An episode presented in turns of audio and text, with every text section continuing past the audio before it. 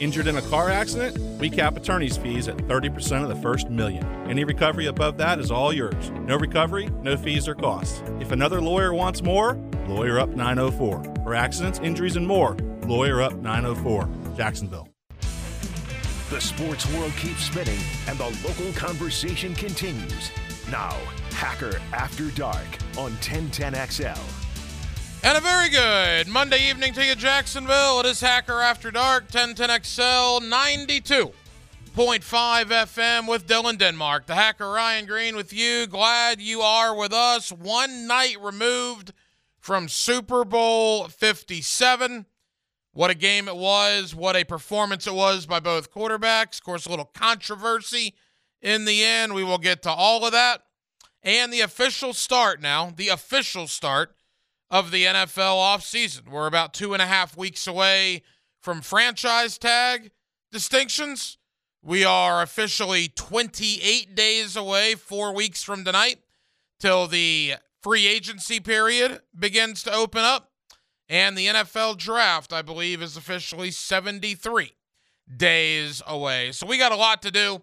We are glad you are with us. The guest lineup looks like this. Coming up in about 20 minutes or so, my man Mike DiRocco, D Rock, ESPN.com, making his long anticipated Hacker After Dark debut. We will talk to Mike DiRocco about the Super Bowl last night, but primarily we'll start to lay the blueprint to the Jaguar offseason guys that may go, guys that may stay, what positions need to be upgraded. Mike DiRocco, ESPN.com, 20 minutes from now. Coming up at the top of the nine o'clock hour, Rustin Dodd of The Athletic. He was in Glendale, Arizona last night, and uh, he had an interesting story on the Athletics website earlier today. Jaguar fans, I think some of you saw this. For the ones that didn't, not one but two touchdowns last night by Kansas City. The one to Kadarius Toney and the one to Skyy Moore, where both guys were wide open Kansas City took that from the Jaguars game week four against Philadelphia. Doug Pederson ran the same exact play against the Eagles, and Jamal Agnew scored a touchdown on that play. Eric Bieniemy saw that in preparation for the Super Bowl. They used it twice last night, got into the end zone both times. So there was a little Jaguar flavor to that play. We'll talk to Rustin Dodd about that. Again, the athletic. He was in the uh, Glendale area last night for Super Bowl 57. That's coming up at 9 o'clock. And at the bottom of the 9 o'clock hour, Monday night coaching with Campo. Former head coach of the Dallas Cowboys, Dave Campo, will join us just as he's done basically every Monday for about the last six months. We will review the Super Bowl and again look ahead to the Jaguars offseason. So a lot to do. We're with you till 10 o'clock. We're glad you're with us. Every night here on Hacker After Dark, we kick it off with a big deal of the night and Dylan Denmark. Let's do that right now. Time now for the big deal of the night. What's the big deal? What is the big deal? No big deal. It is a big deal. On Hacker After Dark. The fallout from the Super Bowl with a little local tie in, and I've also seen the error of my ways. I threw a lot at you there. Let me get to it. The fallout from the Super Bowl. It was a great Super Bowl. Great Super Bowl. Jalen Hurts was sensational. He was sensational. 370 yards from scrimmage, four touchdowns, rushing and throwing. You couldn't ask for much more than what Jalen Hurts gave Philadelphia. Played a great game. He was just beaten by a guy that might be this generation's Tom Brady. I'm not ready to say Patrick Mahomes is going to win seven Super Bowls and he's going to go to 10, but he's already won two and he's been to three, and he's 27 years old. I don't know if he's going to be stopping anytime soon. You know, I had a conversation earlier today with a well respected member of the NFL media community, a conversation you'll hear later in the week on Hacker After Dark. And he brought up a comparison that I found really interesting, right? Rewind the clock back 15, 20 years ago to the quarterback class say early to mid 2000s. Tom Brady, Ben Roethlisberger, Philip Rivers, Eli Manning, Peyton Manning, Drew Brees, Hall of Famer after Hall of Famer after Hall of Famer after Hall of Famer. But it was Peyton Manning's, or I'm sorry, it was Tom Brady's world, right? Tom Brady's world. Everybody was living in it. Occasionally, Peyton Manning would get to a Super Bowl. Occasionally, Eli Manning would beat Tom Brady in a Super Bowl. Ben Roethlisberger had a cup of coffee in a couple of Super Bowls, got a couple of rings. You know, Drew Brees got himself a ring. Philip Rivers never did. He was damn good, but he never got himself a ring. And the point of the conversation was fast forward now 20 years later, 15 years later, is Patrick Mahomes going to be this generation's Tom Brady? Where he's going to be the guy that the next 10 years will be in six Super Bowls. Maybe one year Josh Allen will get to one. Maybe Trevor Lawrence will find his way into one or two.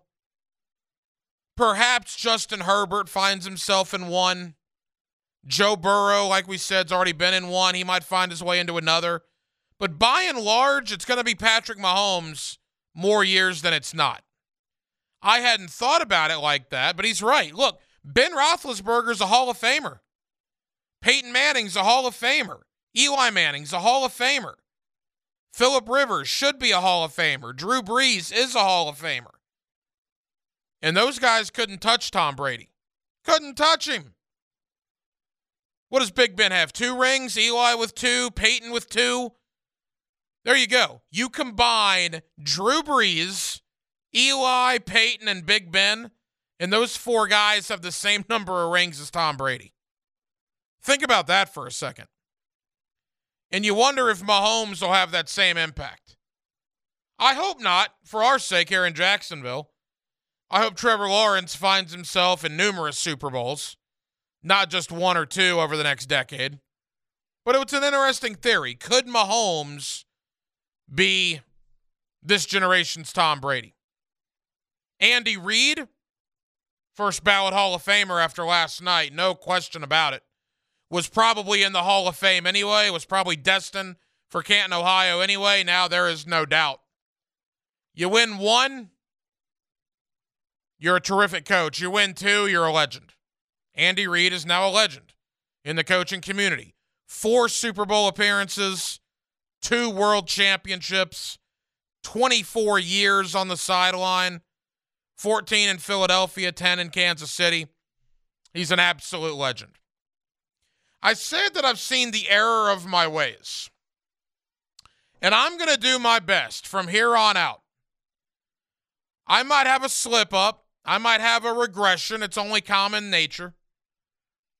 But I'm going to try. And I'm really going to try.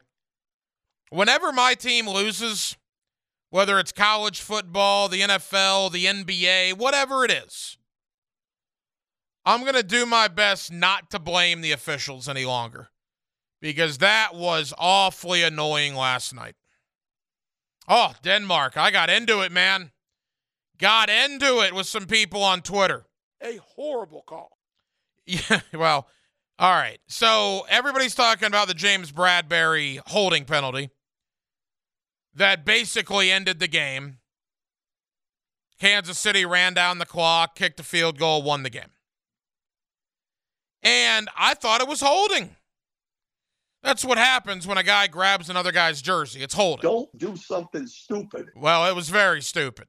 It doesn't matter if it's in the first quarter, the third quarter, or two minutes to go in the game. He held him. But I'm getting just roasted by folks. Oh, you're an idiot. That wasn't holding. You can't call that in that situation. What are they doing? Ruin the game, ruin what would have been a great ending all of this stuff, right? It ruined it. 30 minutes after that happened, they're in the post game locker room in the Philadelphia Eagles, and James Bradberry admitted that he held the guy. He said, Yes, I held him. I was hoping I would get away with it, but I held him. That ends the debate. That ends the conversation.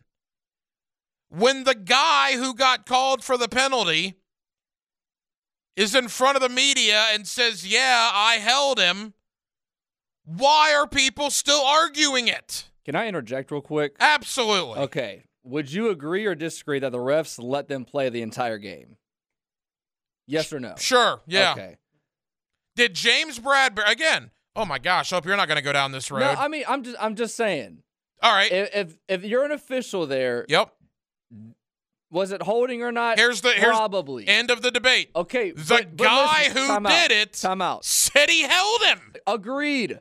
But it's just like back. Okay, NBA final minute. You're in the NBA finals. The refs are swallowing the whistle. Yeah. You know how many times LeBron gets fouled and they don't call a foul because it's the NBA finals. Yeah. That's it's all. the Super Bowl. Right. You swallow the whistle. Yeah. No. it wasn't egregious. No, yeah. No. No. No. I totally disagree. He held the guy.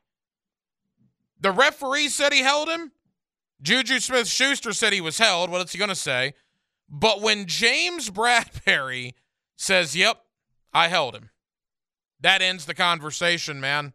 There's nothing else to be mad about. And I'll give Philadelphia Sports Radio credit.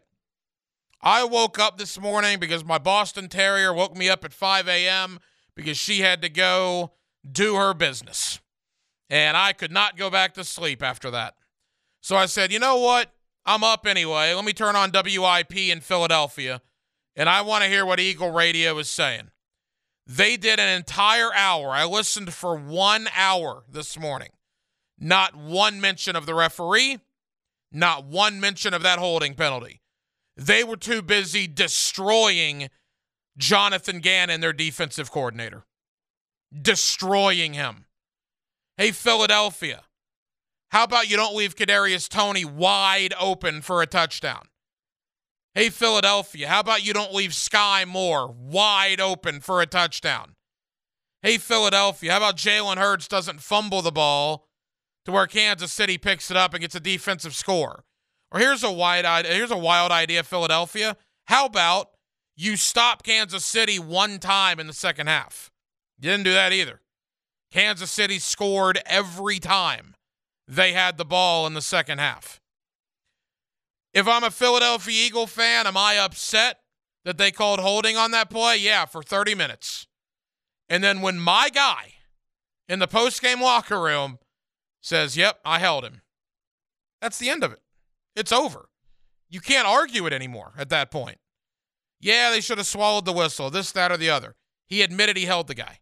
He said, Yep, that was holding. And look, Kansas City did the smart thing. Jerick McKinnon, unbelievably smart. Philadelphia should have sold that a little better. You, everybody knew they were trying to let Kansas City score, but you got to at least look like you're trying to stop them. Tackle the guy into the end zone, maybe. That's what I would have done. I wonder what the rule is there.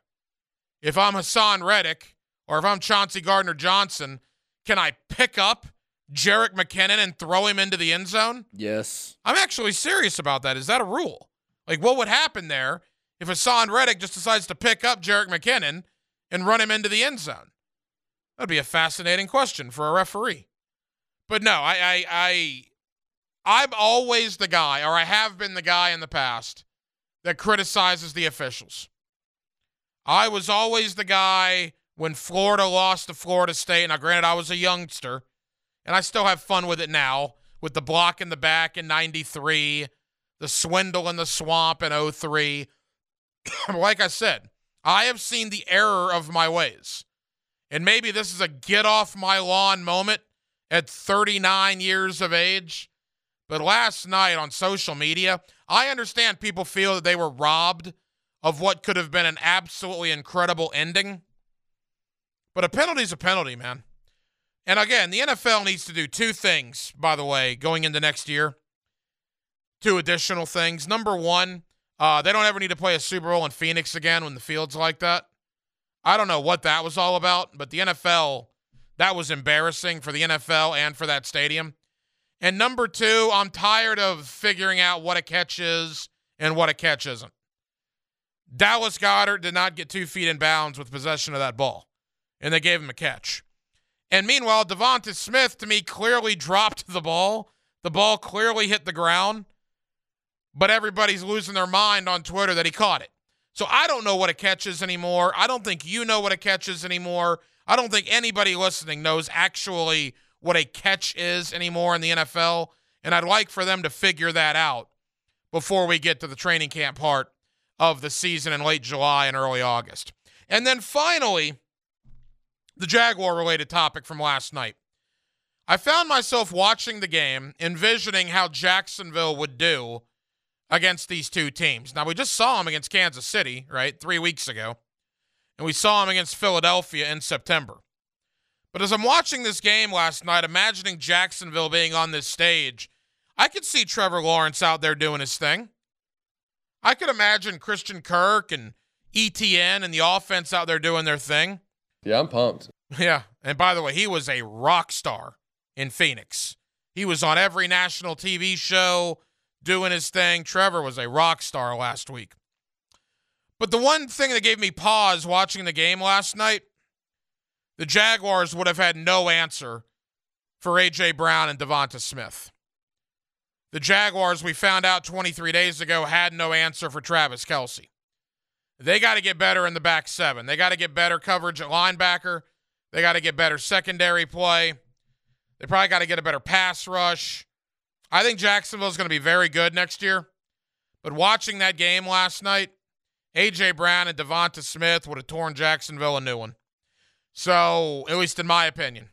So, I think secondary wise, front seven wise, you need some help on the defense. One of the local things that stood out. The other one, how about Jacksonville being in the first three or four images of the YouTube TV Sunday TV uh, Sunday ticket commercial? When's the last time you saw the Jacksonville Jaguars that prevalent on a National Football League commercial?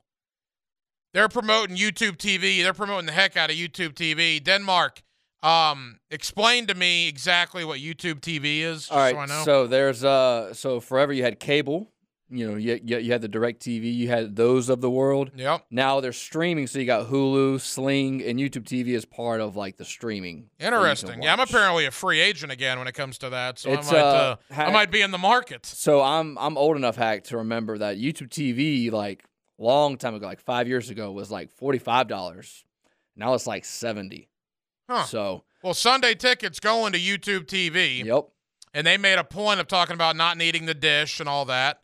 But the Jaguars were right there. Trevor Lawrence to Evan Engram, right in that promo. I think the third thing you saw in that promo was the Jaguars. Very rarely do you see that on a National Football League TV commercial having anything to do with the Jacksonville Jaguars. So that was nice to see, man. That was really nice to see one night ago. But I'm serious. But you know, going back to the official thing, 641 1010, we've all done it. It's a rite of passage, right? As a sports fan. Has any sports team ever lost just for the fact that they lost? I don't know. I think the referees have cost us about 98% of our games. I think we're willing to admit we actually lost 2% of our games. But it's always the referee's fault, right? Always. Until you blame the referee, and 30 minutes later, your own guy says, yeah, it was holding. And then you're still arguing it should not have been holding. I found that unbelievably comical last night. With Dylan Denmark, the hacker Ryan Green with you. It is a Monday night edition of Hacker After Dark here on 1010XL and 92.5 FM. Your phone calls, your texts are welcome at 641 1010. Coming up next, D Rock, our buddy Mike DiRocco, E ESPN.com. Let's take a brief look back at the Super Bowl last night, but let's lay the foundation for the Jaguar offseason that is to come. Mike DiRocco, E ESPN.com, is next on Hacker After Dark. Now, another interview on the Farah and Farah phone line, brought to you by the accident attorneys at Farah and Farah. Back here on 1010XL and 92.5 FM in the city of Jacksonville. It is a Monday evening, and we are glad you are with us. Super Bowl 57 in the books. The Kansas City Chiefs are once again world champions after defeating the Philadelphia Eagles. And with the end of the Super Bowl, means the next time football will be played in the NFL will be the preseason for the 2023 season as teams get back to work here in a couple of weeks. Mike DiRocco, ESPN.com. We lovingly call him D Rock. I believe making his Hacker After Dark debut. This is certainly an emotional moment for all involved. Mike, it's been a long time, man. How are you? I'm doing great, and um, it, I think it is my debut, and and that usually, you know, what I get a T-shirt for that, or you know, some kind of like welcome gift, right? Like a welcome basket or something. My never-ending love and affection for all that is D-Rock. How about that? Does that work for you? I'll take what I can get at this point, sure. There you go. All right, Mike, let's dive into the Super Bowl. I want to spend a majority of the time on the Jaguars, but what a game last night. A little bit of controversy at the end with the, the holding there on James Bradberry, although he admitted that it was holding in the locker room. I don't know why there's a controversy, but what did you take away from the Super Bowl one night ago? Uh, well, yeah, you know, you two things that people are talking about today is that that call there and the fact that the field was just a mess. Uh, the biggest game of the year, the biggest stage of the year, and instead of talking about what a great finish or what a great game it was, everyone's talking about the holding call that I guess, you know, legitimately was a holding call if if, you know, the kid's going to admit that he did it. And then the fact that the field was falling apart and guys were slipping and and it was just not a good look for the league. But, you know, a heck of a finish and, you know, awesome, you know, shootout between the two teams there. And, you know, we got to see Patrick, why Patrick Mahomes is so good, and we got to see why Jalen Hurts is so good. So overall, pretty entertaining night, I thought. Mike, I was talking to uh, Vinny Iyer of the Sporting News earlier, and he brought up an interesting point, one that I hadn't thought of. With the, the crop of quarterbacks right now, you rewind the clock back 15, 20 years. You had Tom Brady, right? And every once in a while, you'd get Drew Brees winning a ring, or Pat, or um, you know, other guys, Ben Roethlisberger won a couple of rings, Eli won a couple, Peyton Manning won a couple, but Brady with seven, right? I mean, lapping the field two and three fold. Could we see that again with Mahomes being the quote Brady of this generation, where every once in a while maybe Herbert or Burrow or Josh Allen or Lawrence will get there, but by and large, for the next decade, this is going to be Patrick Mahomes' conference? I think so, although seven's a big number for sure. But you know, the, the thing of it is, is that you have the Patrick Mahomes Andy Reid combo, which is pretty darn strong. Um, but uh, do we think that the crop of quarterbacks back then in the same conference is as good as the crop of quarterbacks that we have now in the AFC? You know, when you factor Trevor and Josh Allen and, and Lamar Jackson, if he stays there, I think that will make it harder for Patrick Mahomes to be that guy that gets four or five uh, Super Bowl titles, just because you've got to go through so many of those guys in your own conference um, to get in. And, and, you know, every year we saw that the Patriots were pretty much either the best or the second best team in the AFC pretty much every season that that started um, you know, I don't know that we'll be able to say that about the Chiefs every year, but it's going to be a tougher road, I think, to get to the Super Bowl through the AFC than, than I think maybe Brady had back then. Mike DiRocco, ESPN.com. There was a little Jaguar flavor last night as well. I saw the story this morning that the Kansas City Chiefs and Eric Bieniemy took a play out of the Jaguars playbook. If you go back to week four against Philadelphia, I believe it was Jamal Agnew that they sent in motion brought him right back to where he started for the touchdown. The same exact thing, Mike, that Kansas City did last night with Kadarius Toney on one side and Skyy Moore on the other. So even though the Jaguars weren't playing last night, something they used against Philadelphia four months ago was used against them again and worked like a charm.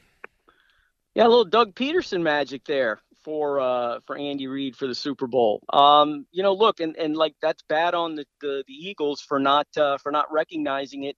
I you know you give them the first one, okay, it's right, you got us on that one, great. Um, but but having the same play again go for touchdowns, both of which were wide open. I mean, like there was nobody around those receivers um, when they caught those balls. Those were easy walk-ins, easy throws um, you know, and and that's part of the reason why I look at everyone complaining about the the the, the holding call. It's like, look, you gave up 38 points. I mean, you gave up two easy touchdown throws. You coughed up a fumble, and you know, had it returned for a touchdown. So, you know, we can focus on all of those on that holding penalty, but you gave up 38 points. If you make one of those plays there, who knows if it goes different. But yeah, it was interesting to see because like the first time they ran it, I was like, didn't Agnew run something similar to that? And obviously, you know, it's maybe a little bit di- bit of a different formation or whatever, but the concept was the same, um, obviously. And uh, it was interesting to kind of see. And look, and Doug Pederson and Andy Reid know each other as well as any two coaches do. So uh, I'm sure that you know they had run that play before at times way back when when Doug was was his offensive coordinator, and they just pulled it out again. All right, Mike, we're three weeks post the season. I think 23 days, the official number, since the Jaguar season came to an end. 28 days from tonight till the start of free agency. Hard to believe we're basically halfway between when the Jaguar season ended and when the league calendar begins for 2023. Very quiet on a lot of fronts. I think after the Super Bowl now, maybe we'll start getting some more information when it comes to franchise tags in the coming weeks Jawaan Taylor, Evan Engram, Arden Key, the rest of these unrestricted free agents that are scheduled to hit the market on Monday, March 13th. Overall view before we dive into a couple of specifics. The offseason for the Jaguars, your one or two biggest priorities that they have to figure out prior to the 13th of March. Well, obviously, figure the cap out, which um, you know they, they can release Shaquill Griffin and save about 13 million there. Um, they'll do some restructuring and stuff. So it's not necessarily a problem for them to get under the cap. Um, it's just they're going to have to do some work to get it done. Uh, and then the other number two or 1A, if you want to look at it that way, is bringing Evan Engram back. I, I think if you can only bring one of those free agents back, he, uh, Jawaan Taylor, Ev- you have to bring Evan Engram back. I think that's the most important one to bring back. You don't have anybody else on the roster that can kind of fit into that role. Um, he's probably the guy that you want out of all the free agent tight ends just because Trevor has a relationship with them. He's thrived in this offense before. He wants to be here. Um, that's the guy you have to bring back. I mean, you can. You, you have Walker Little on your roster that he can be your right tackle. You've got a guy that you drafted eventually to take over there, and you got to figure that this kid, the more he plays, the better he's going to get because he's really not played a ton of football since he missed those two years, uh, you know, in, in college at Stanford with the injury and then the COVID year. So those are the two priorities to me. You got to bring Engram back after you figure out the cap. And, and I don't have any doubt that they'll get the cap figured out. And I don't know that we'll see Engram get franchise tagged early. Um, they're going to take as long as they can to try and work something out with him before they just throw the franchise tag up there. But when it looks, you know, if it looks like it's going to get close, you know, to when, you know, contracts expire and he could hit the market, I think that's when they would use the franchise tag if they can't get anything done. Mike DiRocco, ESPN.com. That's where I was going. So you think the franchise tag may be a last resort, but you think it's a possibility when it comes to Evan Engram? Yeah, I, yeah, I don't think it's a possibility with with Jawaan Taylor because that's just too much money. I think that's out of their their price range, to be honest with you. But yeah, you can't let Evan Engram walk. You can't. He wants to be here. Trevor wants him here. Uh, it was a great fit. Doug Pederson really knows how to use tight ends in the offense. I mean, you go back to what he did at Philly, you go back to this year. Engram's a matchup problem. I mean, he really, really is. And they don't, they ask him to do the things that he's really good at, which is get out there and get matched up against a linebacker, make him, make the defense make the choice on him, and then he's able to get open when he's got those mismatches. And, you know, they run those crossers with him and Zay Jones, and, and those things are, as Trevor said the other day, they're pretty hard to stop. Um, so I think that that's the priority they have to have is getting him back. And and if they don't have anything worked out with him, then yeah, they're gonna they would use the franchise tag on him. You can't let him out at the door. You can't just can't do it. You mentioned Jawaan Taylor. Um, if he does indeed walk, uh, is it as simple as move Walker Little to right tackle, or could it be more complicated than that? I think the it, it's pretty simple if you're 100% sure that Cam Robinson's going to be fine to start the season at left tackle. If he's not, then it's a little bit of a different um, problem. But uh, the indications are that he should be. I guess the early indications are that everything went well with the surgeries, and, and he should be ready to go by the season. So if, if that's the case, then I think that's really simple. Now, look, they, do they want to beef up the interior? Absolutely. Um, now, if Jawaan Taylor's willing to take, you know, less money than he could get on the open market to stay here, well, that's another, you know, benefit for the Jags. But I don't know that I see that happening. Um, you know, and and I don't honestly think it should. I mean, you're you're you got to get as much as you can get. You never know how long this career is going to last in the NFL, so get as much as you can get when you can get it. So I wouldn't blame Jawaan if he left um, and took a better deal somewhere else. But I think the more we've seen of Walker Little play, I think the more confident the Jaguars are that he'll be able to handle that role. A couple of more from Mike DiRocco, ESPN.com. D Rock, when you look at the Jaguars as a whole, you look at things they might do uh, once free agency gets here. There is some talk about cutting some guys to save some money. Now, you can restructure the likes of Christian Kirk, Brandon Scherff, move that money into the future, which they're likely to do. But the Roy Robertson Harrises, the Rayshawn Jenkins, the Jamal Agnews, I think those three guys alone, if you were to release them, you would save something like $17 million, along with Shaq Griffin, which is probably a foregone conclusion at this point. Any other well known veterans that you think maybe have to let go because of salary purposes? Uh, no, I think those are the three main. Um, and like you said, you can go ahead and, and see if those guys are willing to restructure. Um, and, and most players are because the bottom line is you're giving them future money now. You know what I mean? And, and most guys will take the future money now, especially if it's not guaranteed in the future. They'll be able, and you're like, hey, you know what? We'll give you three more million dollars as a signing bonus right now, most guys will take that because they'd rather have the money in hand than theoretical money in the future. So, you know, I, it, it's interesting. You know, Agnew's an interesting guy because I don't. Uh, he, he's clearly a fan favorite here, and, and it's good to see that people haven't really killed him.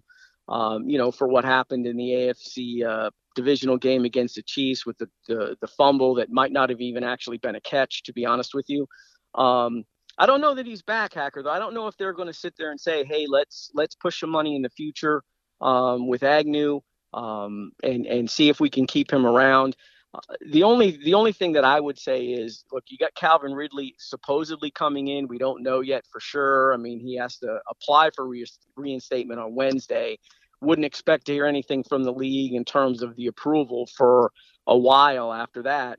So, you know, you at least have a guy on the roster in Agnew if you keep him around and you can restructure that that knows the system and that can give you something offensively because you really don't know 100% what you're going to get out of Calvin Ridley. So that might be the only reason, you know, that I would see the Jags really wanting to keep him around. I, you know, I, I shouldn't say. I, I just I wouldn't be surprised if they cut him, uh, to be honest with you. But I think that they're going to try and find a way to keep him around. Final moments, Mike DiRocco, ESPN.com. D-Rock, Roy Robertson Harris, and Rayshawn Jenkins around Halloween, those were no brainers that you cut those guys to save that money. Then all of a sudden, those guys became maybe your two best defensive players during that winning streak. And now to me, I mean, Robertson Harrison, Jenkins, you got to find a way to bring those guys back, do you not? Yeah, certainly Jenkins for sure. Um, because here's the thing, you you know, people talk about this, and I'm just as guilty of. Oh, they cut this guy, they cut that guy. Well, sometimes, you know, you're creating, you cut that guy for a salary cap need, and if you absolutely have to do it, sure.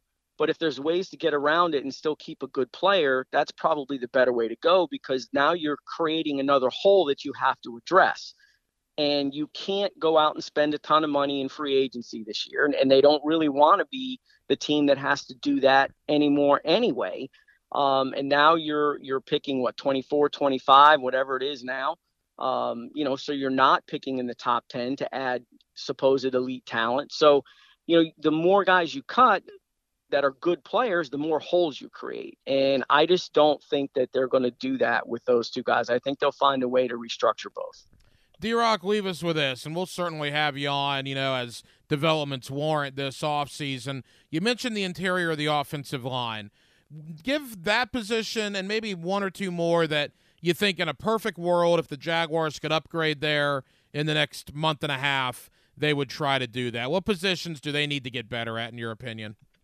Uh, this includes the draft. Uh, but you know, we'll, we'll start with free agency, and we'll get to the draft later on. Just free agent speaking, what can they do to upgrade this roster position wise? Well, it, it's you know, there's an alleged good group of tight ends that are available in free agency because you just never know who really is going to be available. Um, so they've got to address that there, whether that means bringing Chris Manhertz back or finding someone else. Because the only guy they have under contract right now is is Luke Farrell, and I don't expect them to bring Dan Arnold back. So that's a position. Um, you know, interior depth on the offensive line and, and along the defensive line. And, you know, not big name guys, um, but they're going to have to look those second and third tier free agents to see if they can fit them in because that's the area, you know, those two areas of the offensive line is, is where they have to improve the most, I think. And, you know, getting Ben Bartch back will certainly help. Um, but they have to get more of a pass rush from the, the the middle of that defensive line. And I know you're not going to find that elite guy as a free agent there, but they just need to get better there overall. So I think those are the areas, you know, that they'll probably take a look at the most in free agency. Mike, we're out of time. Chris Jackson, the wide receiver coach, is gone. They bring in Chad Hall from Buffalo. We know Jim Bob Cooter has interviewed in a couple of places for current offensive coordinator roles. Nothing as of yet at the time you and I are speaking. But it looks like by and large, the coaching staff is going to be uh, pretty much intact. New wide receiver coach, but that might be it, right? Yeah, and and that's good. Uh, you know, uh, Doug Pederson spent you know six months talking about stability and and uh, you know consistency and knowing what to expect and and you know when you can bring your entire coaching staff almost back intact that's great. You know, especially you know your coordinator spots and the guys around Trevor Lawrence. So that's that's a good thing. Now, if things go the way we expect it to go in 2023, then we're not going to be able to say that about this team next year. Mike DiRocco, you can read his terrific work at ESPN.com. D Rock, it's been far too long, brother. Thank you as always. We'll talk again soon. Thanks, Hack.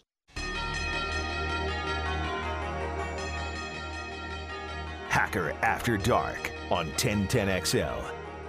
You know, a couple of pieces of business before we rewind the clock back about five months and see how bad Denmark and I did in our official predictions.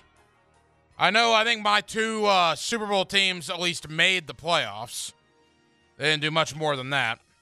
Um, Derek Carr, according to Ian Rapoport, is going to be released as early as tomorrow from the Raiders organization. He's due a $40 million roster bonus, which is why he's going to be released before that goes into effect. It'll be weird seeing Derek Carr in another uniform next year. He has been with the Raiders since 2014. He was in the Blake Bortles draft and has been with the Raiders ever since. So that will be odd to see Derek Carr in another team's uniform. And we're 28 days away from free agency. As you know, we're going through four guys a night that are going to hit free agency on the Pro Football Focus Top 100. 28 days away. I believe we're now uh, 20 Hacker After Darks away. So we're into the top 80.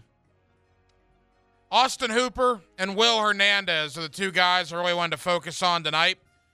Will Hernandez, an interior offensive lineman. Remember that some people wanted the Jaguars to draft him when he was coming out a couple of years ago. Austin Hooper's the kind of guy that won't cost a lot, but he might be a replacement for Dan Arnold. That's a guy I would keep an eye on. If Austin Hooper becomes available and you lose Dan Arnold in free agency, a guy like an Austin Hooper is somebody the Jaguars are going to have enough money to bring in here to replace a guy like Dan Arnold. Adrian Amos, the safety of Green Bay, and Alex Singleton, the linebacker for Denver, round out the foursome tonight. I don't know if it's Alex Singleton or not, but the Jaguars probably do need another linebacker or two. Safety, I think they're okay depending on what happens in house. Do you re sign Andrew Wingard and are you able to keep Ray Rayshawn Jenkins? If the answer is yes to both of those, they probably don't need a safety. If the answer is no to one or both of those, safety becomes a more pressing issue when free agency does indeed begin in 28 days. Dylan, Denmark, you and I going back to what Labor Day, right after Labor Day, we did our official NFL predictions. You have searched through the tape, you have studied it, you have recorded it, and you have the results of what you and I did. And I guess we'll begin in the AFC, correct? Yeah, so these this was from September 7th, 2022. I believe this was the day before the Thursday night game. What was the Thursday night game to open the season? Uh, it was the completely Bills at the. Rams. That's right. Yeah. So we will start here with the AFC East. This is what Hacker said to for the AFC East division. AFC East, I got the Buffalo Bills winning it. Although I think Miami and New England will both finish over 500. Not bad. Hey, Okay. winner, winner, chicken dinner. I like that. All right, so let's move on to the AFC North. You said AFC North. Boy, is Cincinnati going to win that? Pittsburgh's a lot better than I thought they were going to be. Baltimore, I think, is going to be pretty good, although how much is the Lamar Jackson contract issue going to matter there? I'll go Cincinnati, but I think at least one wild card spot comes out of that. Come on, Denmark. I'm two for two, man. Cincinnati and Baltimore got in. I'll take these results. all right. So you're two for two. AFC West.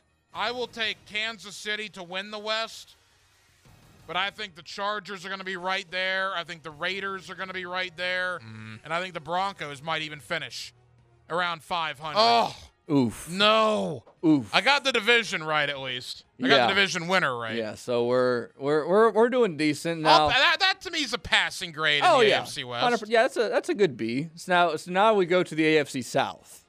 This was this was pretty good. Roll tape. In the AFC South, let's actually go there last.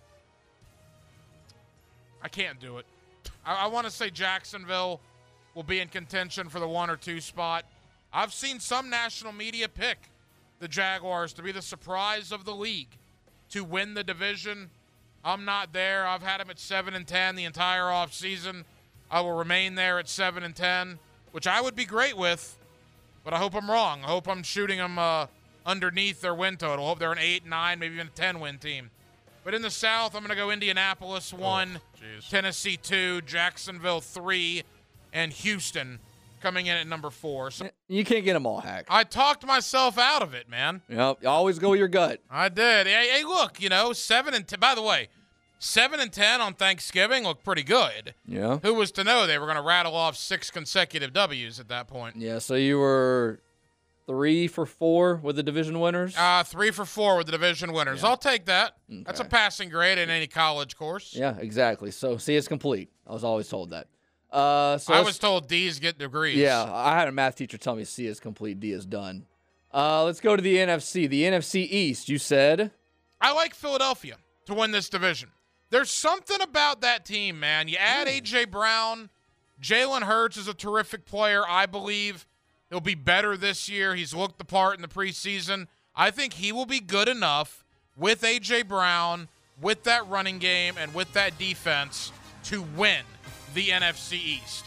I'll tell you, Denmark, I was kind of worried about this, thinking how bad I was going to be in these predictions. I think I'm looking pretty good right now. Yeah, so far you had Dallas making you had Dallas in the wild card and they got that. All right. So the NFC North. In the NFC North, I'm going to take Green Bay by default.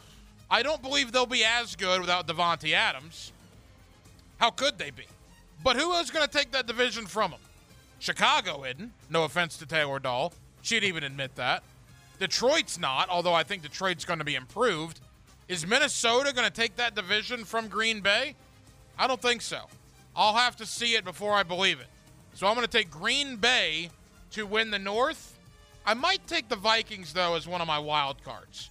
So now you're one for two in FC. Yeah, yeah, I, I, that's not a fail to me. That's certainly not a not an A. I give myself a C there. I said Green Bay or Minnesota. I just had them reversed. I agree. I agree. All right, NFC South. In the NFC South, I think uh, Tampa Bay is going to win it again by default, basically. But I think New Orleans is going to be good as well. Atlanta and Carolina coming up the rear. Yeah, the whole division sucked, but I did get the winner right, so I'll take that. You did. And in the final, last but not least, the NFC West. And in the NFC West, oh boy, I'm going to take the Rams, although I do think they are going to take a step back. You were you were right about that. Yeah, I mean, look, who who was ever going to think that the defending world champions would what did they win? 5 games? Yeah, I 6 think so. games? They were the biggest disappointment in the league. Denmark, I'm happy with that, man. Yeah. Good job pulling all that audio. I'm totally fine with that. Yeah, so we can go to the championship games now, and this is where it gets uh, dicey. You said this for the AFC Championship. In the AFC, I will go with the Kansas City Chiefs taking on the Buffalo Bills mm-hmm. in what would be one of the most hyped AFC championship games of all time. And I'm going to go chalk. I'm going to go Buffalo. Oh, I'm a believer in the Bills. I'm a drinker of the Kool Aid. well, I mean, look, they were in the Final Four in the AFC, so I wasn't completely off base. But yeah, I, I bought too much into Buffalo, no question. Yeah, and everybody, I mean, good grief, by week three, if you remember, everybody was ready to give them the, the Lombardi. So- Yeah, and Buffalo did beat Kansas City in the regular season. Obviously, that didn't mean very much. Yep, and then the NFC Championship, you said. NFC Championship game. Uh, again, can Aaron Rodgers do it without Davante Adams? I'm just not sure he can. I will go the Los Angeles Rams. Oh no. And I will go. Boy. I'll go Tampa Bay. Oh, I don't know why, but I just got a feeling Brady's going to do something this year. Oh, And that I'll was say the Buccaneers end up in the Super Bowl. That was indigestion, is what that was. That was that feeling. I must have had some bad Chinese the night before I made that pick. Yeah, that is just is missed it. crippling to my uh, thought that I did well in the predictions. I mean, granted, the Bucks were a division winner, but the Rams and Bucks in the NFC title game, yikes, that's terrible. Yeah, and last but not least, you got the Super Bowl. in the Super Bowl, and I will go with the Bills Mafia and the mm. Buffalo Bills winning the Super Bowl in February. I think they kick off the season tomorrow night with a win, and they end the season in February at the Super Bowl with another victory. All right. Well, I mean, look, both of my Super Bowl teams won their division, right? And both of my Super Bowl teams obviously made the playoffs, so it's not a complete fail. But yeah, it goes to show you how much things change. I like that you did that. That'll become a yearly Monday after the Super Bowl tradition here on Hacker After Dark, Denmark. That was good stuff. I do like how things change. By the way, what was your Super Bowl pick? I had Bills Rams, AFC Championship Bills Ravens, NFC Championship Rams Vikings. I was just off. Yeah, just off a little bit. No, that's good. That's good. Kansas City, your Super Bowl champion, beating the Philadelphia Eagles last night 38 35. A man that was in attendance last night in Glendale, Arizona is my buddy Rustin Dodd of The Athletic. He covers all sorts of sports for The Athletic, but he was in Phoenix last night for the Super Bowl, and he is the guy, Jaguar fans, that did the story on Eric Bieniemy earlier today about Eric Bieniemy taking a page out of Doug Pederson's playbook and using the exact same play that Jacksonville scored on Philadelphia in week 4, using it not once but twice last night that led to two Kansas City Chief touchdowns. We'll get the backstory on that and more. Rustin Dodd of The Athletic talking Super Bowl 57 with you next on Hacker After Dark.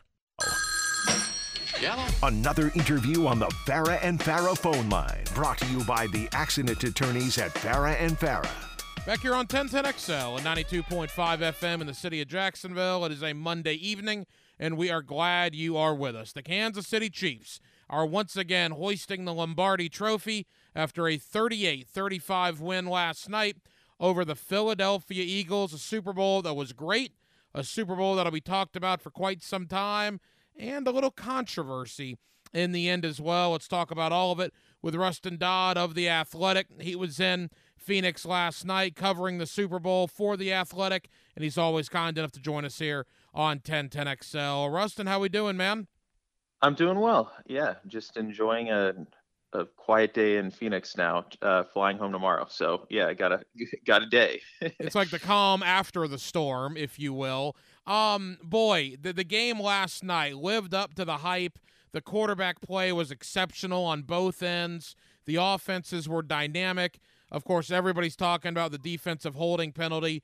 Rustin, we'll get to all of that in a moment, but from a mile up point of view, just summarize last night what we saw in Super Bowl 57. Well, I mean, I, I think you saw, you know, two, probably the two best teams in the NFL, and in playing in a uh, a coin flip game that was going to come down to, uh, you know, two, three plays here or there, or two or three big moments. And I think you saw um, that Patrick Mahomes is, um, you know, the best player in football, and he's the best quarterback in football, and probably by a significant margin. And I think um, you know, when you add up his talent and the way he played last night, especially on on essentially one one good leg, um, I think you saw that. And you know, the Chiefs, you know, they could have lost last night. The Eagles easily, obviously, could have won that game. I mean, it could have a million different things could have happened. That the Eagles could have easily gotten out of there with a victory. Um, but in, in oftentimes, you know, the quarterback position is is a thing, and um, it, it was the thing last night you know, I would imagine, again, I, I don't know this, but my assumption is Super Bowl trophies are, are like children, right? It's hard to choose one over the other. But from a Patrick Mahomes, Kansas City point of view, the one a couple of years ago, maybe they caught some people off guard. That was not the case this year. I mean, Kansas City's been the hunted for quite some time. And for Mahomes to go through the young guns at quarterback, whether it's Herbert in the regular season and then beating Trevor Lawrence, Joe Burrow, and Jalen Hurts in the postseason to win his second Lombardi. Boy, Rustin, what a job by that organization and by that quarterback to get it done again this year.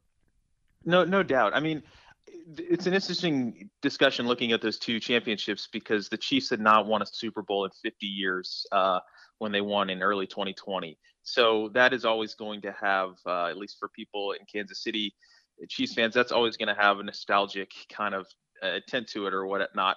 But I think once they won that, the the expectation was okay. You know, maybe maybe the Chiefs are not the new Patriots. You know, maybe they're not going to roll off, you know, six or seven, uh, you know, Super Bowls or anything like that. But they they are going to be the preeminent team in the NFL, and, and they have a chance to put together, you know, a, a nice little run here. What you could even maybe call it a dynasty at some point. And I think that was sort of the hope, the expectation and then they got kind of punched in the face in the Super Bowl against the Buccaneers uh, the next year, and then they they kind of collapsed in the AFC title game last year. So I think this this Super Bowl kind of just solidifies the thought that okay, um, the Chiefs can be that team that can still roll off another another you know one two maybe even three super bowls over the next decade well and, and to that point again rustin dodd of the athletic here with us on 1010xl in Jacksonville. Speaking about Mahomes, I mean, look, there's no doubt, Rustin, that our, our guy here in Jacksonville, Trevor Lawrence, you know, Josh Allen in Buffalo, Burrow in Cincinnati, you can go on down the line, Herbert. People have forgotten that Deshaun Watson is now in the AFC, Lamar Jackson as of this point as well. I mean, so the, the quarterbacks are coming, right? There is a ton of competition, but good grief for the here and now, it is still absolutely Mahomes' conference until somebody takes it away from him. No, definitely. And I mean, you could you can get into the ins and outs of it, but it, even more impressive was, uh, you know, Mahomes is already on his second contract, right? So I think the, the Chiefs won the Super Bowl last night with the most cap space allotted to a quarterback, I believe, in history because of uh, you know the way the CBA has worked in the last 10 years and be, been redone. You know, nobody's ever. I think Mahomes takes up about 17 percent, if I have my numbers right, of the Chiefs cap, um, and the number had never been that high. So you know, you can win a, a Super Bowl with, um, you know, a, you know, I, I think, you know, like if the if the right team was around Trevor Lawrence and, and he continues to develop, of course you could win a Super Bowl with a, a quarterback of that thing. But you need another team. Uh, you need a team around him, which, you know, it's when the window, you know, on that rookie deal is so is so kind of wide open if you can put a team around a guy. Um, but Mahomes is kind of the exception to the rule where it's you know you have to be that next level to get to that second deal and still be able to to to win a Super Bowl like they did last last night. Rustin, Andy Reid was probably going to Canton regardless. Now he's absolutely going to Canton. He's probably going to be a first ballot Hall of Famer when he finally uh, hangs it up. Where did last night and now the body of work, 24 years of coaching, 14 in Philly, now 10 in Kansas City, and two Lombardi trophies, is he entering the conversation among the top you know, six, seven head coaches that have ever done it?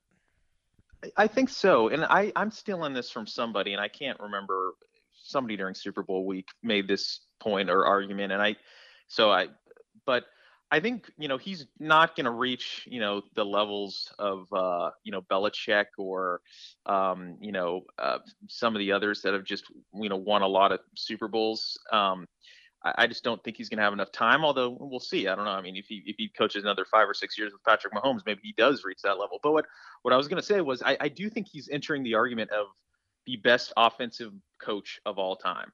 Um, and I think you know the others in the conversation are probably Bill Walsh, uh, maybe a Mike Shanahan, and and I think Andy Reid is right there with them. And especially if he could get another Super Bowl, I think he could, you know, maybe pass Bill Walsh as if you're looking for okay, this is in terms of the best coaches who have ever done it on the offensive side.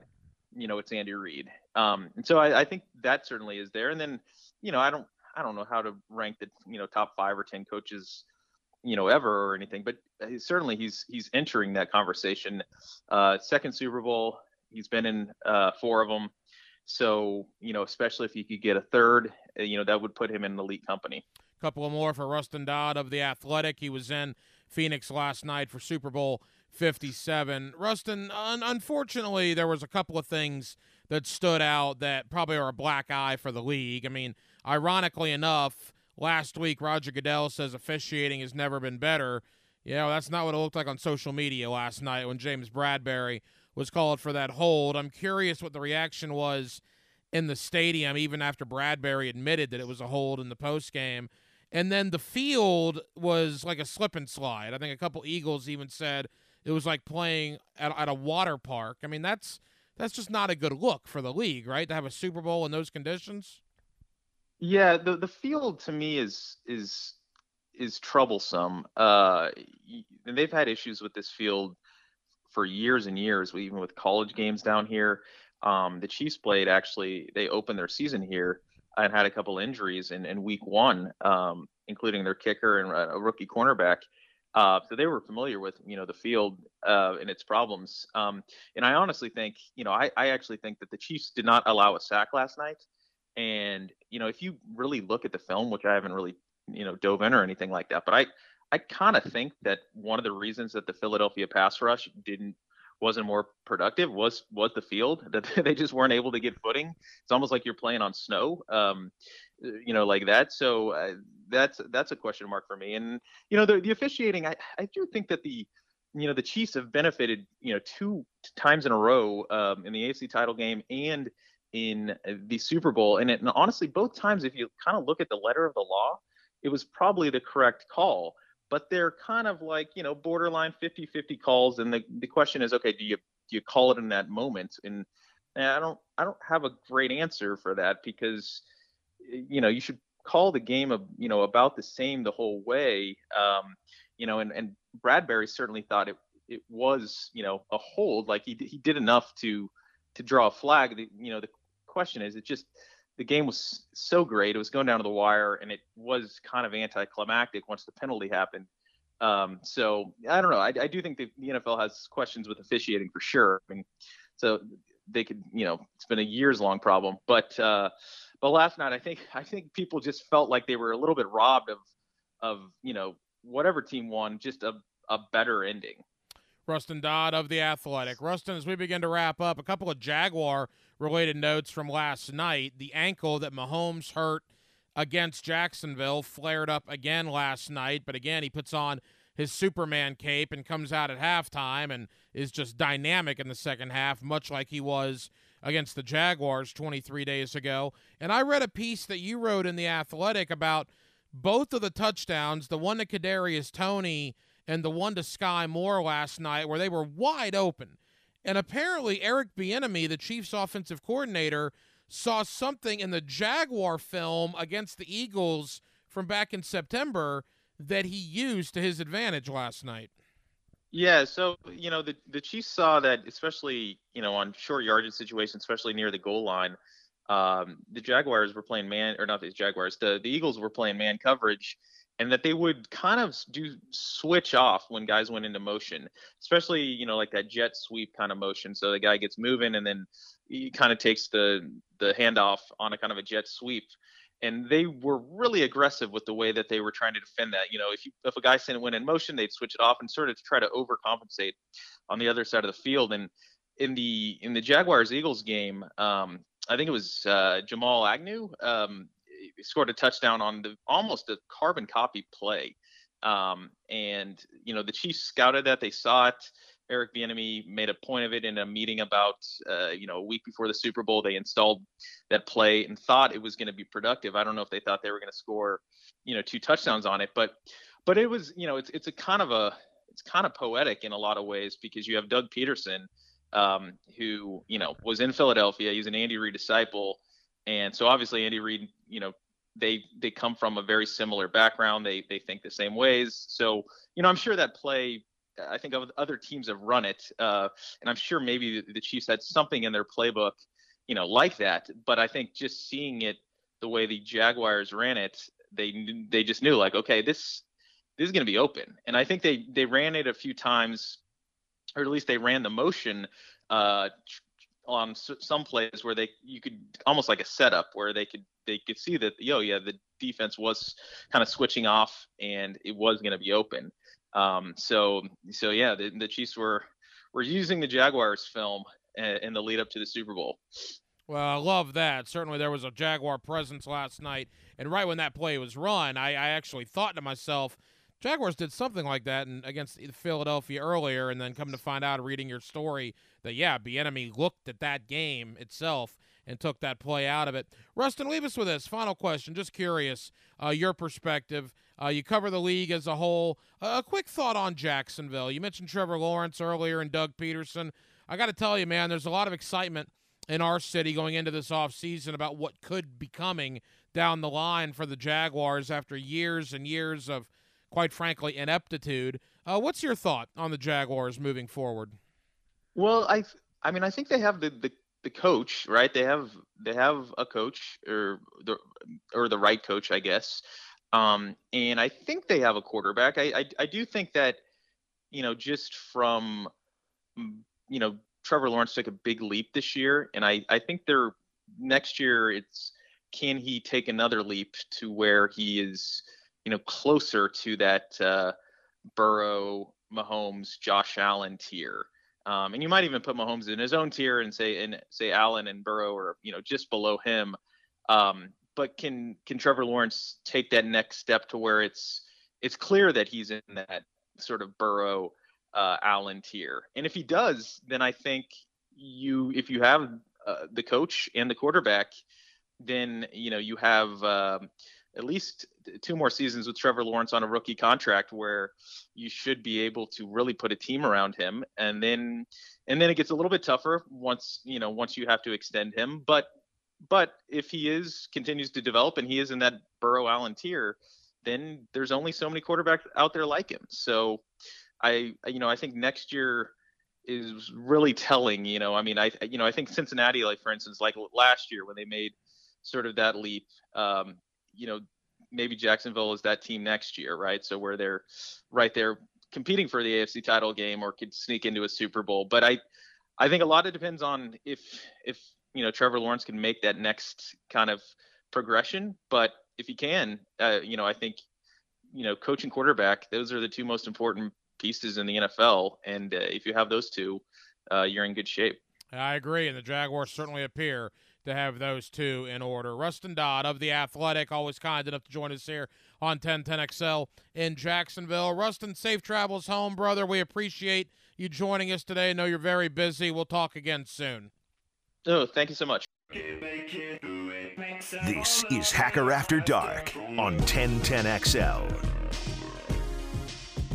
Monday Night Coaching with Campo, our man Dave Campo, former head coach of the Dallas Cowboys, about five minutes away We'll do more on this tomorrow night. Um, but it's officially a disappointment in Gainesville with Todd Golden in year number one. The basketball team inexcusably losing to Vanderbilt over the weekend. They allow 97 points to Alabama, come back home and allow 88 to Vanderbilt. It's uh, horribly disappointing they are wasting a terrific player in Colin Castleton. He's going to go down as one of the best big men that's played at the University of Florida, probably since Horford and Noah and those guys 15 years ago. And Todd Golden could turn it around. I'm certainly not giving up on Todd Golden after 25 games, but there is no doubt that it is disappointing this year. 13 and 12 and just an inexcusable loss to Vanderbilt. They're not going to the NCAA tournament. Florida State's not going to the NCAA tournament. I don't know the last time that both the Noles and the Gators were not in the big dance, but it's going to be weird. The NCAA tournament around these parts without Florida and without Florida State. More on that, though, later in the week. Florida will try to get back in the win column, I believe, on Wednesday when they take on Ole Miss. Dave Campo, Monday night coaching with my man Dave Campo. Let's talk Super Bowl 57. Let's look ahead to the Jaguars. What are Doug Pederson and the coaching staff? What are they doing right now to get ready for free agency four weeks from tonight? That's next. Hacker After Dark. It's a Monday night in Jacksonville, Florida, and we're glad you're with us. It's 1010XL and 92.5 FM. Back here on 1010XL and 92.5 FM in the city of Jacksonville, we are glad you are with us. The NFL season officially comes to an end. The Kansas City Chiefs hoisted the Lombardi Trophy one night ago, the second Super Bowl for Patrick Mahomes the second Super Bowl for Andy Reid. Let's review it with our man Dave Campo. A little Monday night coaching with Campo here on Hacker After Dark. Coach, how we doing, my friend? Doing great, and uh, what a game! And 2022 in the books, and there's no question in my mind the best two teams in the league played each other. There were no surprises. Uh, they were both uh, just outstanding football teams, and it was a, as I said, it was a great ball game. Coach, I don't know if it made you cringe. You're a defensive guy, but boy, those offenses were just humming last night. Let's begin with the losers, Philadelphia. Uh, they did not lose because of their offense, Coach. Jalen Hurts was absolutely magnificent last night. Well, Jalen Hurts is an outstanding player. And, uh, you know, obviously he made some throws and they made some catches that were, especially Goedert, Uh, they made some catches that were excellent. Uh, and you know you gotta you gotta give them credit for the for the last drive prior to Kansas City kicking the field goal with them coming down and getting back into the game behind eight and scoring the two point play. Uh, he's a he's an outstanding player there's no question in my mind why he was one of the candidates for MVP. Dave Campo here with us. Coach, what happened with Jalen Hurts? We talked about this a little bit last week, but again, there was real concern that he wasn't the guy. I'm watching him last night. He's every bit in the conversation with Herbert and Lawrence and Josh Allen and Lamar Jackson. Uh, I mean, the guy is absolutely sensational. Yeah, there's no question. I mean, the guy has uh, all the qualities that you're looking for, uh, and and one of his biggest qualities is he can throw the deep ball. You know, they're uh, he's capable of of throwing the ball all over the field. He's got a good arm, and the thing that makes him so dangerous, and one of the things that really hurt Philadelphia in my mind in the second half, is that you know they didn't run him enough, and and he's an outstanding runner. You know, he was he ran for over 700 yards this year. So he's a legitimate back, not only a quarterback, but a, but a running back as well. I asked you this a couple of weeks ago. I'm probably going to ask you until somebody stops it. And again, it's just a little side note, but I'm fascinated by it. They might be the best quarterback sneaking offense in the history of pro football. Why can no one stop their quarterback sneak? Well, you know, they they do such a good job getting off the ball and getting low with their offensive line. And remember, you got a a, a pretty big quarterback, and now they put those two guys right behind, uh, you know, him, and and then it's just a constant push. And you know, again, it's hard to stop that. Uh, you know, the only way to try to stop it is what Chris Jones did: come over this top and hit him and you hope somebody else can hit him at the same time because uh, Chris took a ride after getting over the top. He did stop him for a second, but uh, again, uh, a lot of beef in there running that ball right there. Head coach Dave Campo here with us, Monday night coaching with Campo on Hacker After Dark. All right, the Kansas City offense as explosive. They did not punt the ball in the second half. Coach, what adjustments did Andy Reid make? Because it was a different football game in half number two. Well, I think a couple things. Number one, uh, you know, they went more to the running game. You know, Philadelphia was playing a lot of too high stuff, whether it was quarters or quarter halves or halves, cover two. Uh, and and Pacheco was a big, big part of those drives. You know, they got him the ball, they got him on the perimeter. But let me tell you something. I am so impressed with Pacheco. That guy can fly. Now, if you get him into open space, he can he can accelerate, and that was one of the big things right there.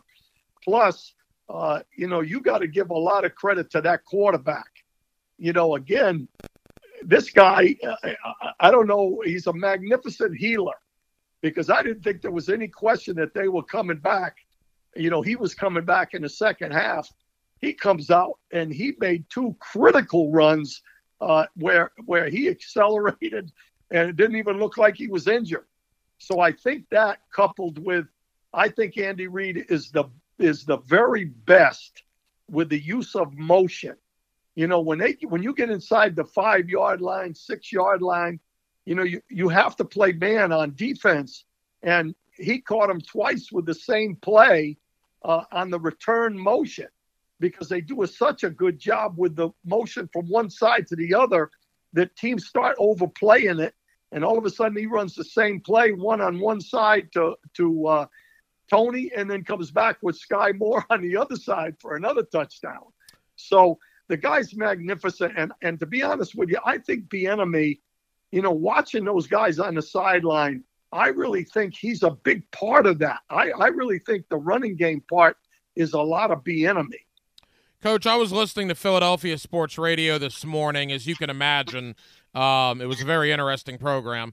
Uh, but one of the things that they talked about is what you just mentioned: Kadarius Toney and Skyy Moore absolutely being wide open for touchdowns. And in fact, some Philadelphia media members tweeted out a video from the Jaguar Philadelphia game where Doug Pederson did the same thing. You act like you're in motion, you send the guy back to where he came from, and he was wide open. Is that good play calling by Andy Reid? Is that horrific defense by Gannon, the D coordinator, and the Eagles? A combination of both? How does something like that happen twice in the Super Bowl? Well, you know, the, let me put it this way that's in their DNA. And that's why, you know, Doug Pederson runs it. You know, the, but I think Kansas City does an even better job, as I said, than anybody with the combination because they will come in on the motion and and they'll they'll come in and they won't really start accelerating until they get into the formation. And when they do that, a lot of times they're wide open going across because you have to pass everything off. Well, as a defensive guy, you've got to come under control until that re- receiver accelerates. And both times they passed it off from the outside guy to the next guy inside and the guy took his eyes off the guy coming in motion. He was just trying to run to the other side, and and you know they beat him with it. So to me, it's uh, you know I'm not sure that they worked it enough on defense, but I really think a lot of it is just the way they they uh, you know fool you with all that motion uh, with the offense of Kansas City. Our head coach here on Hacker After Dark, Dave Campo, former head coach of the Dallas Cowboys. Coach, my wife asked me something during the game last night, and I tried to explain it to her, but I guess I really didn't do a good job, and you can do a better job than I did. And a lot of people have just asked this question. It's a very simple question. Everybody in that stadium knows Patrick Mahomes is going to throw it to Travis Kelce. The defense knows it. The fans know it. The guy selling popcorn knows it. Why is Travis Kelce always wide open?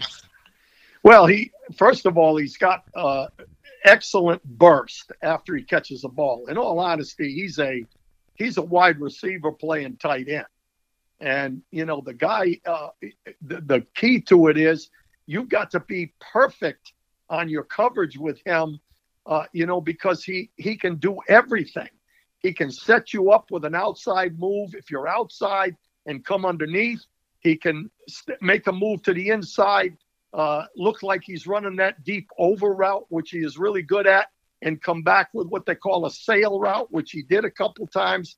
looks like he's running the over, and then he stops on a dime and comes back. Those put pressure on the defense. And unfortunately, because you've got uh, the quarterback and the ability to run the ball and do some other things, you can't double cover him on every down. But he also has the ability to split the double team. So, in all honesty, he's a great route runner who has excellent burst off the cut. And, and he's very, very difficult. And he's also, he understands zone defense.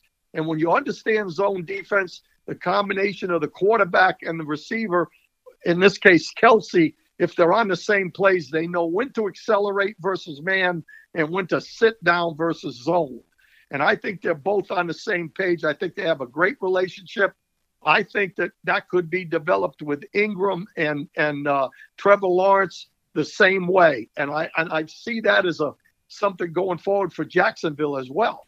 Just to put it in perspective, receiving touchdowns in the postseason, Tom Brady and Rob Gronkowski, that combo with 15 leads the NFL in, in history. Mahomes and Kelce now have 14. So they will pass Gronk and Brady, you would think, next year. That's how lethal that combination is. Coach, let's talk about the holding penalty. Everybody was talking about it last night. Let's continue the conversation this evening. Did you believe it was a holding penalty by James Bradberry? Should the referees have called it in that situation? What was your take on the play that basically won Kansas City the Super Bowl? Well, you know, uh, let, let me put it this way. Uh, it, by the letter of the law, it might have been a little bit of a hold. I, I think I saw a little bit of a pull on the on the uh, shirt, but there were plays earlier in the ball game where they were much worse than that that weren't called. And my feeling is in a big ball game like that, you don't want the Super Bowl to end on a on a penalty and and especially it's a judgmental penalty. It's not like an offside where you can see it clean. And to me, I don't think it should have been called. But at the same time, you know, you know, I'm not right there, and and you you I guess you call what you see. But I just hate to have you know the game end uh, on something like that when you know obviously they would have probably scored anyway but you don't know that for sure. There might have been more time left on the clock. Hey, it's a judgment call. That's all it is to it. Yeah, I thought it was holding. Um, and I'll tell you, I kind of compliment James Bradberry in the post game. He said, "Yeah, I held him." He was hoping right. that he would get away with it, but I was surprised that Bradberry was so forthcoming with that in the post game locker room. Yeah, uh, you know, again, uh, you know, I think the, you know, he was a, uh, uh, you know, stand up guy on that and and again, I, you know, I thought it was a little bit of a hold, and I'm sure it was. Final moments here with our head coach Dave Campo. Monday night coaching with Campo here on Hacker After Dark. Number two for Andy Reid. Where does this put Andy Reid, coach, in the list of the greatest coaches of all time? Oh, he's got to be uh, as good as any of them in my mind. I mean, he's not done. I, I don't think he's going to retire with that football team. He probably has a chance to get a, at least one more. And, uh, you know, I just think, you know, he's a first ballot Hall of Fame player, uh, coach, excuse me. Uh, there's no doubt that his ability to repeat, you know, repeat, you know, another Marv Levy, except that he's winning them, you know, and and that's that's the kind of guy you want uh, I, I don't think there's any question he's he's one of the best uh, ever. You know, same question for Patrick Mahomes. I thought this was interesting. Mahomes becomes the 13th quarterback to win multiple Super Bowls. And in fact, of those 13 quarterbacks, they have 36 Super Bowl wins. So only 21 guys have won it one time. 13 guys have won it multiple times, now including Patrick Mahomes obviously a Hall of Famer already at the age of 27. But where do you put Mahomes, coach, when you talk about the greatest of all time? Well, you know, I think it's it's too early. You know, I think there's a lot more coming from him as well. You know, he's 27 years old. Uh, you know, sometimes you look at windows and you say, well, you know, how many, you know, how many uh, more times can you have a team put together that has a chance to win? you know, you start losing players with with some free agency stuff. But that coaching staff has had a way of keeping everybody together. You don't go to five uh, straight uh, championship games, not Super Bowls, but championship games without keeping your team together. And, you know, their coaching staff and their, uh, you know, organization guys, the general manager, have done a great job. So I think there's more to come from him. He may end up the best ever, but right now you have to look at guys like Brady and and and some other guys for that at this point because he's still young. All right, Dave Campo. As of 11 o'clock Eastern Standard Time last night, the season is over. And now, if you're the other 30 teams that did not participate last night, what is this morning like? The season's over. Is it now, all right, full steam ahead to 2023? Vacations are, are kind of over and it's back to work? Oh, yeah, there's no question. And I think our guys here in Jacksonville have been back to work for a while you know, for for those guys, it's back to work. They'll give them, they'll get their coaching staffs will get a little time off, maybe a week, but they don't have much time to hang out after the Super Bowl. Uh, you know, it's pretty late in the, you know, the the grand scheme of getting ready for free agency and the draft. And uh, you know, I think it'll be uh, it'll be back to the grindstone for everybody right now. Yeah, free agency four weeks from tonight. Not to pinpoint specific players, coach, but you know, in in the war room, if you will, we know about the draft war room. You've said repeatedly over the years that free agency is kind of the same thing. Does Trent Baalke have a plan already? We're 28 days out, but is that what they've been doing for the last three weeks? A plan Absolutely. going forward? Absolutely. You know, I think that they've, you know, I've mentioned this before many times. I think that you know, every team, I believe, we certainly had it, and I know some other teams do have a pro personnel department that has already graded, you know, every NFL player. That's all they do all year, the, the, the pro scouts. And they have a, a list, a board of every player in the NFL uh, and have a grade on. Now they'll start looking at those top grade guys and look at their own ball club they've evaluated – by position. They know the areas in their mind that they have to improve. And, uh, you know, that's what they'll be looking at. But, you know, the organization is also working on, you know, getting down under the cap and making sure that they can keep their own players. And that's what Jacksonville has been doing. Uh, you know, they, they made a decision on who they need to keep and where they can, uh, you know, nickel and dime to get back under the, the cap, which is they will do and and everything will go from there.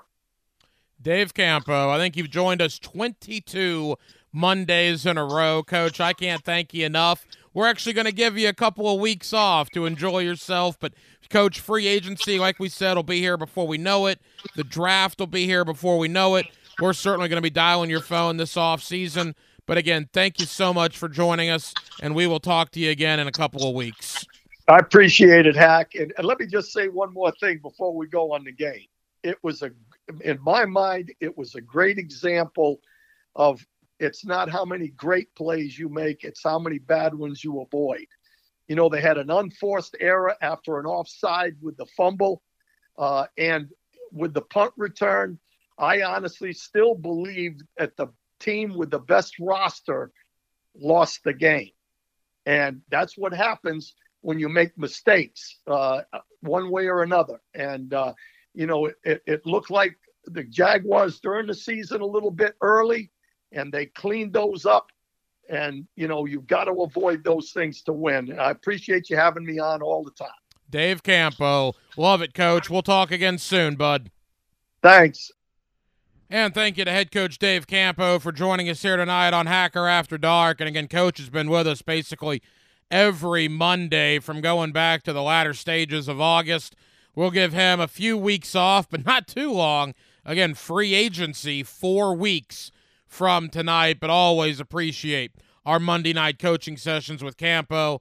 Thank you to Dave Campo all season long. That'll just about do it for what has been a very busy Monday night edition of Hacker After Dark here on 1010XL and 92.5 FM. Thank you guys for hanging out with us tonight. as the Kansas City Chiefs are world champions again. They defeat the Philadelphia Eagles 38 35. And now the NFL offseason officially commences. Franchise tags are the first order of business. Those are about two weeks away. And then Monday, March 13th, is the start of NFL free agency. We got a lot of people to thank tonight, including Dave Campo. Thank you to Rustin Dodd of The Athletic, live out in Phoenix for recapping Super Bowl 57 with us. Always enjoy the conversation with Rustin Dodd. Does a terrific job with The Athletic. And our man Mike DiRocco, D-Rock of ESPN.com, stop by in hour number one to kind of lay out the blueprint for the Jaguars off season. We will be back tomorrow night. Are you kidding me? It's our late night show. Where else would you rather be on a Tuesday night from 10 o'clock to midnight than right here with Dylan Denmark and yours truly on Hacker After Dark? And we do hope that you join us then. Dylan Denmark was your producer tonight. Dylan, great job as always.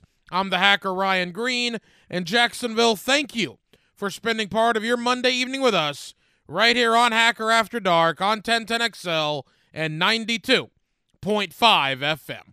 So, for all of us here on HAD, have an absolutely terrific remainder of your Monday evening, and we will do it all over again on a Tuesday, beginning at 10 o'clock. Until then, good night, Jacksonville.